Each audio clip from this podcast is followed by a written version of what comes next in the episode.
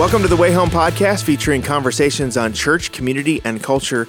I'm your host, Dan Darling, here in Nashville, Tennessee, and I'm joined by two of my colleagues, Lindsay Swartz and Jason Thacker. Say hi, folks, to the people on the podcast. Hello. We're here today to talk about the brand new, hot off the presses edition of Light Magazine, of which Lindsay and Jason had quite a bit of effort in putting together. So Lindsay, if you're not familiar, is our sort of managing editor of content. And in this magazine, she's kind of managing editor or some exalted title. What's your title? Well, I think it's Grand managing Poobah. Editor. But yeah. Okay.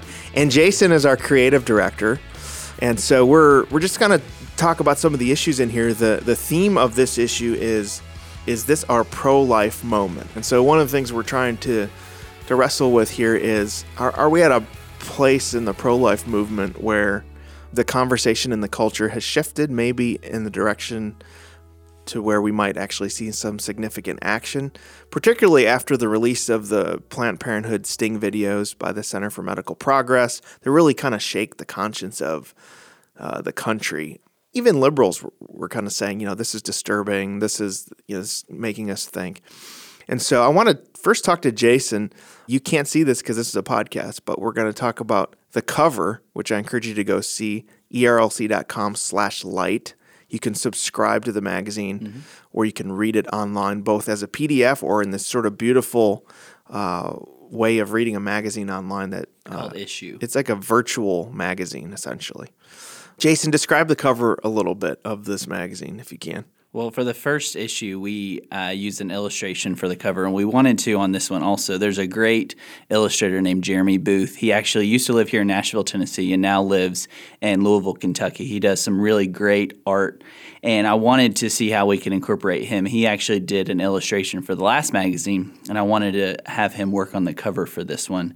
And one of the things that we wanted to go in with this is, how do we communicate, is this our pro-life moment in this sense, specifically with government legislation and change? And so we wanted to incorporate some kind of DC imagery, but also show that people have power. This is the people's house, mm-hmm. in Congress, and so that we can come there, we can voice our concerns, and we can stand with others in the pro-life moment to say, babies matter, unborn lives matter. And so that's what we were trying to communicate on the cover. Yeah, and one of the things, Lindsay, as we were putting this together, we wanted to have someone kind of write about where are we in the culture on this issue. So we had Karen Swallow Prior, who's our ERLC research fellow, mm-hmm. a prolific writer. She teaches literature at Liberty University. One of the things she talks about in here is, did these videos kind of make a difference? And one of the hopeful things I think she says is that we shouldn't assume that cultural attitudes are fixed, but that they can actually change. Sometimes as Christians, mm-hmm. we kind of get the sort of doomsday, mm-hmm. everything's tending toward bad, everything's terrible, but that's not always necessarily true. And so we had her write this. So maybe, Lindsay, talk what excited you about this particular issue, about working on this. Well, I think the caliber of the people that we have working on this issue, as well as the expertise. So mm-hmm. we wanted, Jason talked about wanting to represent DC here, and the People's Fight, we wanted to talk about, or we wanted to go to those who are leading the legislative battle, mm-hmm. for life. So our D.C. colleague, Stephen Harris at the ERLC, talked to Representative Black, Diane Black, and then Senator James Lankford, mm-hmm. about the efforts that they are leading in D.C. on the Hill, which was amazing that he was able, mm-hmm. to get an audience with them. We spoke to several female pro-life leaders that have had tons of combined years of experience, and asked them questions about what they thought about the Planned Parenthood videos, how that would affect the pro-life movement. Also, if they saw a war on women going on in our culture. Specifically, we asked them, is the pro-life movement a war on women? So they helped us look at that from the right perspective, and they spoke with hope as far as what they see going on in the pro-life movement and their hopes for the future of the pro-life movement. Yeah, I want to just focus on that particularly, because I think one of the narratives in media and the culture is that this is a war on women, as you said, that this is, you know, all these men, you know, male politicians are talking about abortion. They don't really care and know about the lives of women. What a lot of people don't realize, and the media doesn't report, is a lot of your leading pro-life organizations are led by women. Mm-hmm. Exactly. And the real surge in pro-life attitudes among women. So you talked with Jeanne Mancini, who's the president of the March for Life. And just to go off on a little side tangent here, our event in January is called Evangelicals for Life. It's where we're asking folks to come to D.C. and get equipped to be a champion for life in your community. It's also in conjunction with the March for Life, which, is, as we know, is an annual event that has thousands of people from across the country marching on the Capitol, making a stand for life. And Jeanne Mancini is the president of that organization, but also Kelly Rosati, who is a vice president of community outreach at Focus on the Family. She's really passionate about pro-life issues, about adoption, orphan care. Cindy Hopkins works for CareNet, which is the world's largest provider organization that deals with pro-life pregnancy centers. And then Charmaine Yost is president and CEO of Americans United for Life. And this is just a few. I mean, there's many of the other organizations that are led by pro-life women. So I thought this section was really great to just see women leading the charge and talking in ways that are just really winsome but also forceful about this issue. Right, and they reinforced ways. One of the questions we asked them were helpful and practical ways that Christians can be an advocate for life in their communities. Not everyone can be in D.C. Not everyone can be the president and CEO of a pro-life organization. So, and they gave us some really good practical tips for this is how you can get involved just at the ground level, in really, really practical, everyday, maybe sometimes unseen ways. Jason, you had a couple favorite articles. Is there any one particular that really resonated with you as you're reading through this? Yeah, there were two that really stood out to me. I really love Garrett Kell's. It's The God Who Redeems, which is kind of his first person, his testimony about what happened in his life before he became a believer. Him and his girlfriend got pregnant and had an abortion.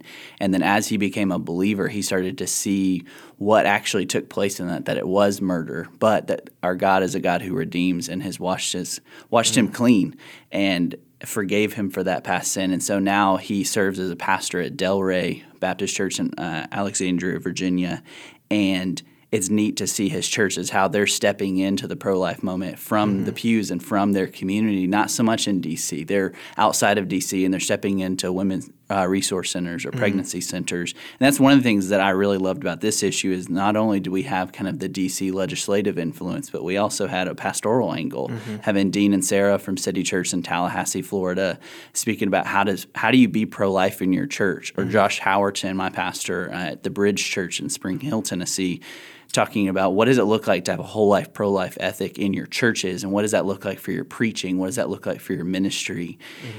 And so seeing that, it's really kind of that full-orbed view of what it looks like to be pro-life, whole life throughout everything. Yeah, one of the things I love from those three pastors, Garrett, for one, Garrett Kell's story tells us that, and I think we forget this, right, that some of the people who might be getting abortions today, or even some of the people on the other side of the issue who are so strong against life, may one day be brothers and sisters in Christ and advocates for life. We forget sometimes as we're advocating legislation and justice that God's also in the business, primarily in the business of saving people out of that. Yeah, and you see that even with the Roe versus Wade decision, where Roe, one of the main plaintiffs in the case that legalized abortion in America, she became one of the most ardent pro-life advocates who realized what that judgment was and what actually happened in that legislation wasn't pro-life. And so she stepped in to really say, hey, we want to advocate for life and see that.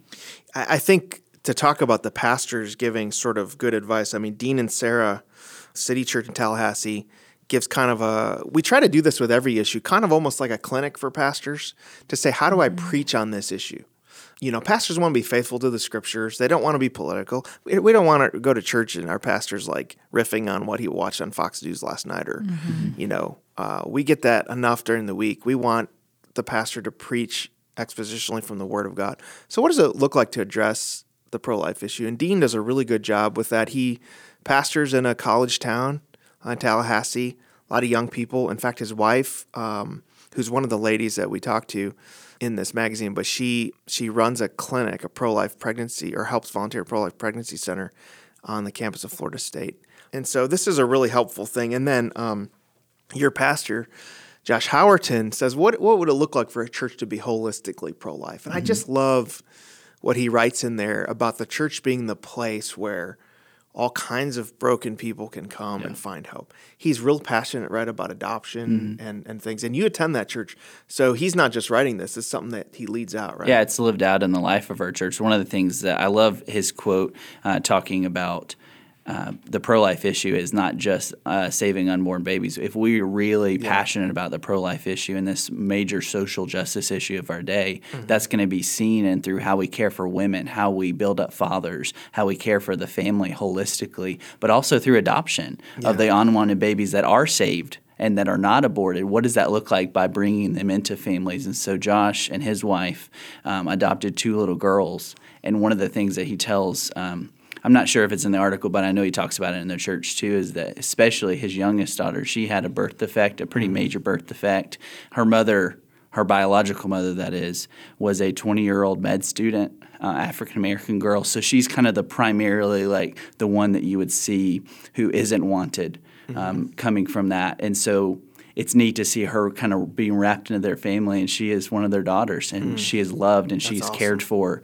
And she's kind of that story of saying, hey, the abortion issue, this pro-life issue, isn't just about saving unborn babies, but really folding them into the family and really into the family of God and to the church. Well, and we've talked about this a little bit, but evangelicals are increasingly applying this pro-life ethic to just a wide range of things, which is kind of the theme of this issue, but also of the Evangelicals for Life conference, right, is that if you're really going to talk about being pro-life, we're going to care deeply about justice for the unborn, but apply to other issues, you know, seeing everybody in the image of God. Yeah, Josh puts it in his quote that's in the magazine. It's one of my favorite. He says, churches teeming with adoptions and foster parents, sacrificial compassion for pregnant teenagers and single moms, bestow dignity upon the disabled and honor for the elderly. They will be the culture-shaping churches, the culture-shaking churches. That's the churches that are really going to make an impact because they see that this pro-life issue isn't just about the unborn. It is about the unborn for sure,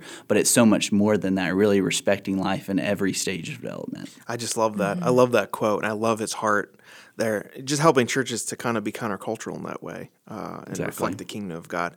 One of the things that surprised me, Lindsay, a lot about as we were looking at this issue is just to learn there's some history here that the Southern Baptist Convention, everyone assumes Southern Baptists and conservative evangelicals are just automatically pro-life and always have been, but that wasn't always the case, right? And so we have an article by Joy Almond, who's a great writer and journalist, tracing the history of the SBC on pro-life issues, right? Right, and it's probably one of my favorites in the article because Joy, who is a friend of ours and of the ministry, she writes so well and traces things and the history of things so well, and she just brings it all together. So it was interesting to see that Southern Baptists did not have a staunch pro-life stance, and to trace how the Lord began to stir up the heart, particularly of Dr. Richard Land, who was the former president of the Ethics and Religious Liberty Commission, stir up his heart and call him to a solid pro-life stance to fight for the unborn, and then has continued that work in the current president of the ERLC, Russell Moore. Yeah. So it was really encouraging to see. What's surprising, even when Roe versus Wade came down, that most Southern Baptists thought it was a good decision. Pro-life was kind of considered a Catholic issue. For sure. But Richard Land, our previous president, was really courageous and prophetic, in leading the SBC to be consistently pro-life. Well, you can look at the March for Life, that it's still a predominantly Catholic event. You go and you see, as passionate as evangelicals and Southern Baptists are about pro-life issues, you go to this march in D.C. that is on the anniversary of Roe versus Wade in January. And you go there, and it's teeming with Catholics. And that's not a bad thing by any means. We want to see that, and we want to see that increase. But there's largely an evangelical kind of absence there. Yeah. And that's one of the reasons that we're wanting to host this Evangelicals for Life is, one, to equip pastors and leaders about pro-life issues to speak to all of these things, but also to rally evangelicals in our nation's capital to see change really take place, which is kind of corresponding with the magazine. We wanted the magazine and Evangelicals for Life to go together and really rallying evangelicals and Southern Baptists, say, hey, we really want to be here at the march. And you saw that with pictures from past marches where you see Dr. Richard Land marching, where you see Dr. Moore marching, along with Catholics, to say, hey, this life matters, our unborn life matters, and we want to see that protected. Yeah, as Dr. Moore says, we don't want to hear any less Ave Maria sung at the March for Life, but we love to hear more Amazing Grace, to have more evangelicals. And in that note, you know, not only do we trace the Southern Baptist position on this, but our friend Aaron Hanbury, who's an editor at Relevant Magazine, great editor, great writer, very gifted, wrote a piece for us tracing the church's historic position. And because one of the arguments that's made is, well, this is sort of just a political thing. Right. You know, Ronald Reagan in the 80s kind of rallied evangelicals to this. But really, the church has historically stood for the sanctity of life. Right. It's not just a left or right issue. It's a God issue. And he says, the Christian heart beats for justice because justice grows from the heart of God himself. Yeah. And he traces in here, and throughout the magazine, you see hints of this, how since the Roe v. Wade 1973 decision, I think pro-choice advocates just assumed that this issue was going to go away. But its pro-life movement has come forward. Yeah, stronger than ever, and a huge pregnancy resource center movement. So, and he just goes on to say, Aaron Hanbury, that it's not going anywhere. Christians are still going to stand for life, and they're not going to back down because it's rooted in who God is. And I think it also is a good article for maybe younger evangelicals who are very skeptical about being political. They don't want to be identified with one party or the other. And I understand some of that skepticism. For him to say, you know, to be pro-life transcends party.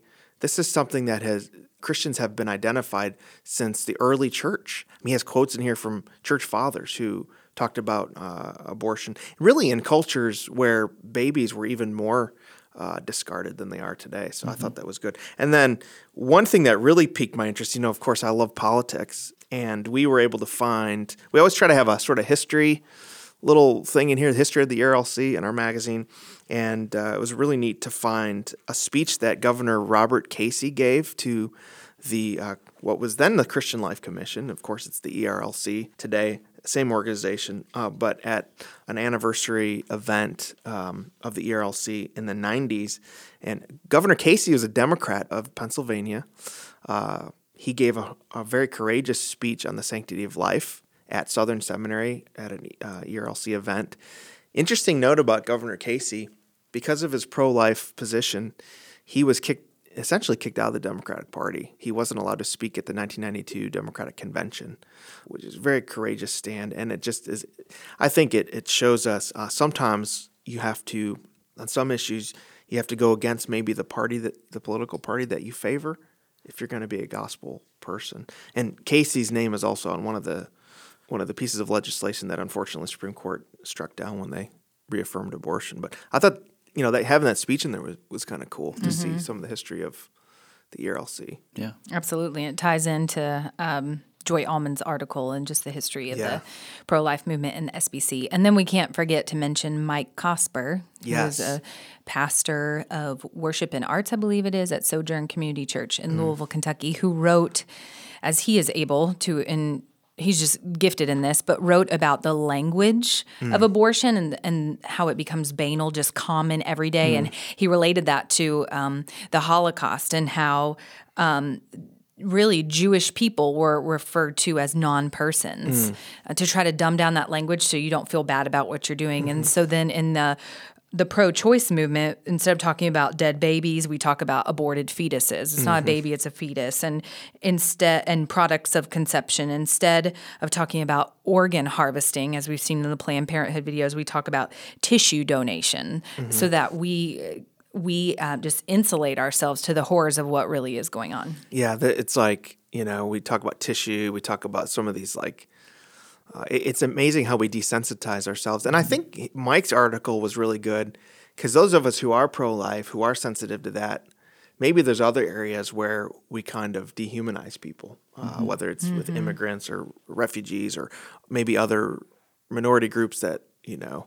And so that was a very important article. I mean, one of the things that's really great about this magazine, right, is it's a December issue, but these are pretty timeless, right? I mean, it's something that pastors could give to people to understand the issue. Yeah, there's a lot of different tools throughout, whether they're book excerpts. In the very back, one of the fun sections that we have, it is the Equip section.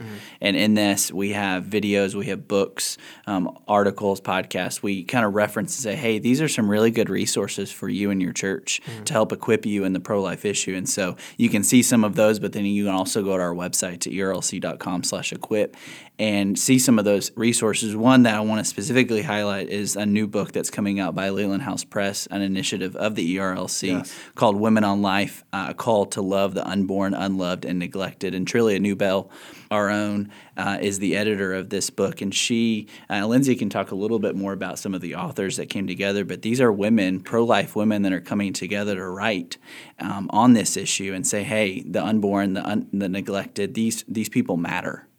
And not just the ones that are unborn babies, but those throughout all stages of life. And so that's an issue where in the very front of the magazine, we have a book excerpt from the book that's coming out in January in conjunction with the Evangelicals for Life conference.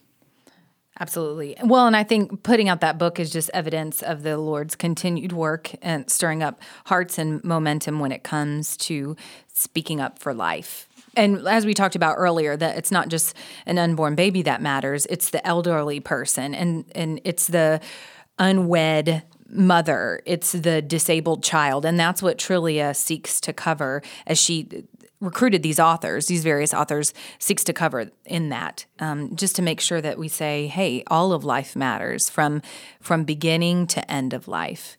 Yeah, and also, as you mentioned, as we mentioned at the beginning, and Jason talking about the cover design, that we would be remiss to say that the content is so great, but I really urge listeners to go online at erlc.com/light because it's beautiful coupled with the design. Jason and Jacob Blaze have done a great job designing this magazine. And so just to take it all in, the content with the design, it's really, really looks good.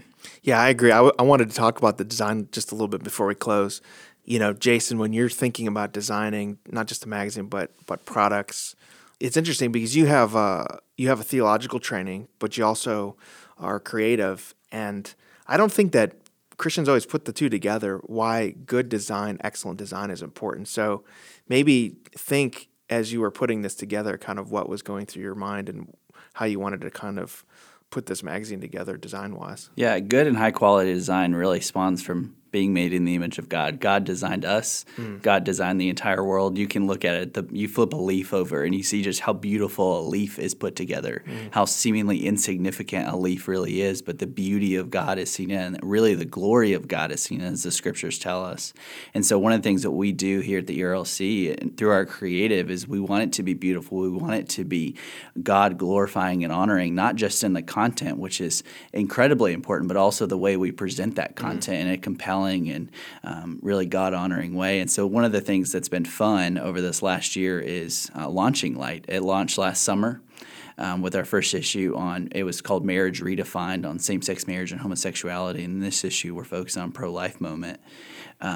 With this magazine, what we really want to do is I wanted to bring in some really high-end designers like a Jeremy Booth from Louisville, Kentucky, but also a Jen Sullivan from Baltimore, Maryland to do some illustrations for us. But then also Jacob Blaze, our designer here at the ERLC, has done really just a fantastic job with this magazine. It's fun. It's a really fun project to work on where we get to think through how do we communicate pro-life issues? How do we communicate the gist of this article through art and through illustrations, mixing in photography but also mixing in illustration. And so this is just a fun time that we get to work on.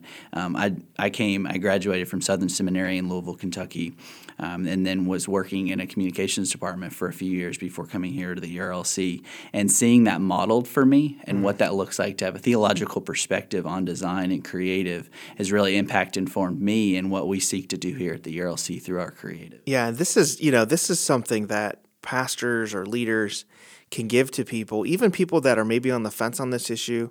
There's something about really, really good design it's compelling. That draws you in to read the content. So we encourage folks to get it. You can go to erlc.com/light to subscribe. It's $10 for two issues per year. So that's the printed edition. That'll be mailed to you. And then you can also read it online. For free. Or you can, for free. You can look at the PDF, or you can use a program we called Issue. Mm-hmm. And we use that as a digital reading platform. So you can flip through the pages. You can see the spreads. You can see just how beautiful it really is and how it came together. Well, I want to thank Jason and Lindsay for joining me today on the Way Home podcast to talk about Light Magazine. I also want to especially thank Marie Delph, who's our staff editor, who works really hard to edit most of Light Magazine. Thank you for her contribution, as well as all the contributors, writers, and designers who made this possible. I want to thank you for listening to The Way Home podcast today. The Way Home is a production of the Ethics and Religious Liberty Commission of the Southern Baptist Convention, produced and recorded by Gary Lancaster, scheduling by Marie Delph, and research by David Clausen.